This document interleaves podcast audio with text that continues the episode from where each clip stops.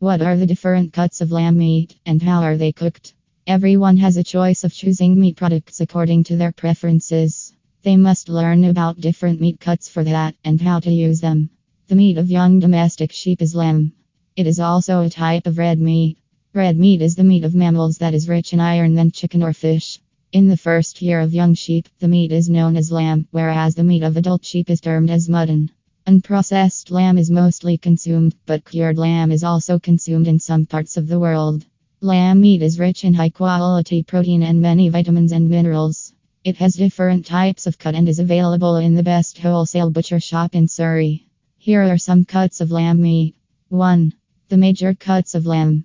Foresaddle and hind saddle, the lamb meat is divided into large sections called primal cuts, and these cuts are broken down into individual retail cuts and are sold in butcher's shop. It is first divided into sections known as foresaddle and hind saddle and then into their primal component cuts. 2. The foresaddle. Lamb shoulder It is the front of the animal in lamb primal cuts in the foresaddle. Most cuts of lamb can be cooked using dry heat as lamb is fairly tender. One example of this fair tenderness is lamb shoulder. You can cook lamb shoulder by roasting or with moist heat such as braising also. In this case, it is usually boned and rolled. Lamb meat is sometimes cut into chops, unlike rib or loin chops. 3. The foresaddle.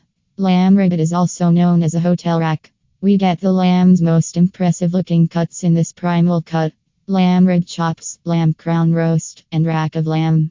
4. The foresaddle. Lamb breast Whenever the lamb moves, its breast is worked heavily. It contains a lot of cartilage and other connective tissue.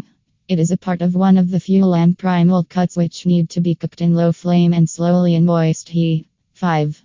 The foresaddle.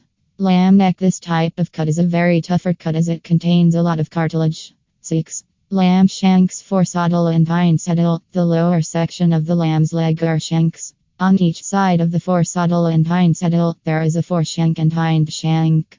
This part of the primal cut is extremely tough and full of connective tissue because they work all day. You can cook this cut successfully in a slow cooker. This cut has succulent consistency and flavor. 7. The hind saddle. Lamb loin This area is prized cuts of lamb, and it is a source of some of the tenderest. You can get this type of cut in lamb loin roast and lamb loin chops. You can prepare both of these tender cuts using dry heat. 8. The hind saddle.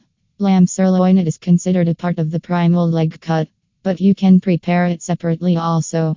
You will get this cut into chops or steaks in the best wholesale butcher shop in Surrey to prepare it separately. It is cooked using dry heat.